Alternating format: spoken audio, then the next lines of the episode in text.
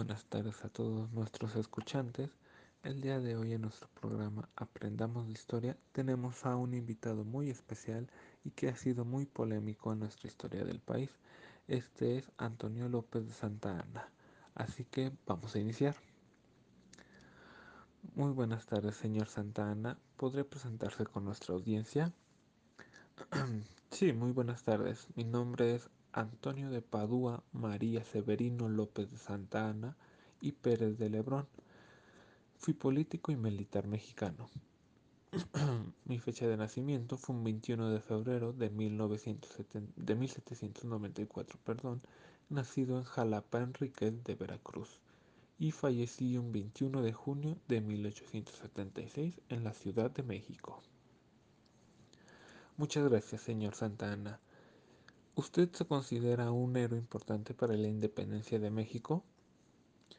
Bueno, muy buena pregunta. Debo de decir que fui un héroe de la independencia que he sido muy poco reconocido, ya que la mayoría no lo sabe, pero estuve presente en la firma de liberación de la independencia de México con Iturbide, además de que rechacé el gobierno oligárquico en México.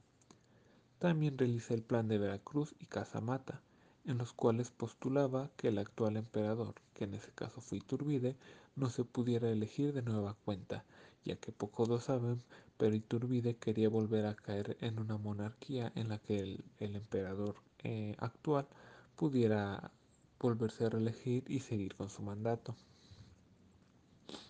Ok, bueno, muchas gracias señor Santana, eso no lo sabíamos. ¿Tiene algún otro conocimiento o algún hecho importante que haya realizado?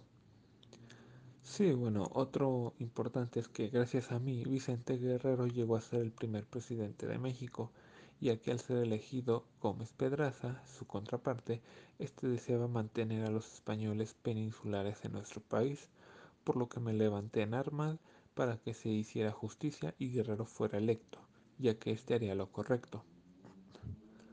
Ok, muchas gracias señor Santana, creo que eso casi nadie lo sabe. Igual podría comentarnos, ¿usted era un, personaje muy querido para México en ese entonces? En efecto, fui muy querido por el pueblo mexicano, ya que al estar al mando del ejército derrocamos expediciones españolas que desembarcaban en nuestros puertos queriendo reconquistar nuestro país, pero gracias a las estrategias y a la armada que teníamos, esto no se pudo realizar. Ok, señor Santana, Pasando a un tema más controversial, ¿usted se considera un traidor para la nación, ya que se ha quedado el, estigma o la imagen que usted fue quien vendió parte de nuestro territorio a Estados Unidos? ¿Qué nos puede contar sobre eso? bueno, siempre se ha tenido, disculpe, siempre se ha tenido la idea de que fui un traidor para nuestra nación, ya que se dice que vendí gran parte de nuestro territorio pero primeramente debo iniciar diciendo que el Tratado de Velasco se cree que excedía a este, pero estaba preso, disculpa, pero estaba preso en el país, por lo que mi firma era inválida, además de que no accedí firmar.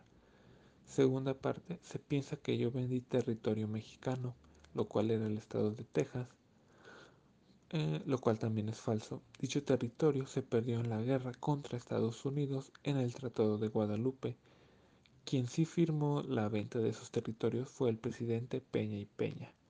Caso contrario, yo decidí reformar un ejército para contraatacar a Estados Unidos, pero Benito Juárez no permitió mi acceso a Oaxaca para reclutar y formar la armada en ese estado. Ok, señor Santana, por lo que puedo escuchar, usted fue un muy buen, muy buen personaje para nuestro país, siempre justo y todo. ¿Usted se considera una persona justa a lo largo de su historia en el país? Bueno, debo admitir que acepté varios sobornos para estadounidenses para dejarme perder en las guerras, pero jamás lo hice. El dinero que me dieron lo utilizaba para reforzar nuestros ejércitos y ganar las guerras que teníamos contra ellos.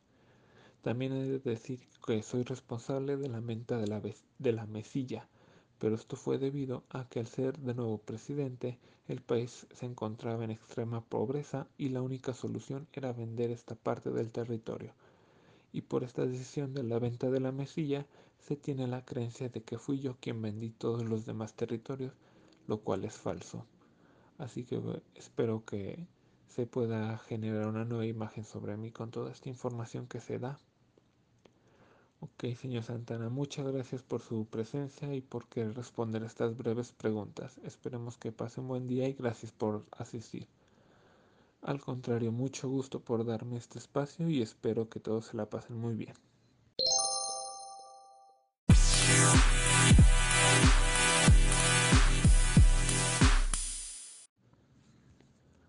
Muy bien a todos nuestros radioescuchas, ya escucharon a nuestro señor Antonio López de Santa Ana, uno de los presidentes del país, político y militar, que realizó cosas buenas y cosas malas para el país. Esperemos que con la información que se ha recaudado hoy se pueda generar un juicio crítico sobre lo que haya hecho él. Que pasen buen día y muy buenas noches.